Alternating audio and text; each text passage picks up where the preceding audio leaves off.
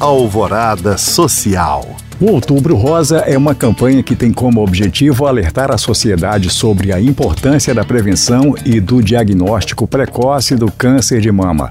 Pensando nisso, o Instituto Mário Pena abraça a iniciativa e promove uma ação especial durante este período. Em parceria com a Prefeitura de Belo Horizonte, a instituição vai oferecer duas mil mamografias gratuitas para mulheres de idade entre 50 e 69 anos. As interessadas na ação devem residir na capital e não ter realizado o exame nos dois últimos anos. Os agendamentos começaram hoje, quinta-feira, e devem ser feitos pelo telefone 3349-1212, de segunda a sexta-feira, das 7 horas da manhã às 6 da noite. Mais informações no site mariopena.org.br proporcionar um acolhimento humanizado para crianças e adolescentes durante o tratamento contra o câncer e outras doenças não infecciosas.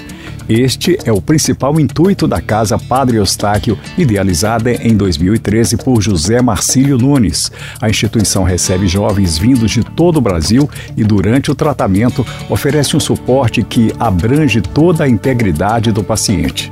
Assim, a CAP disponibiliza apoio psicológico e social, orientação nutricional, fonoaudióloga, fisioterapia, além de oficinas de informática, palestras e muitas outras atividades aos enfermos e seus familiares. A instituição também oferece cinco refeições diárias, leitos com acompanhantes, lavanderia e transporte, funcionando como uma casa de amparo em todos os estágios de tratamento.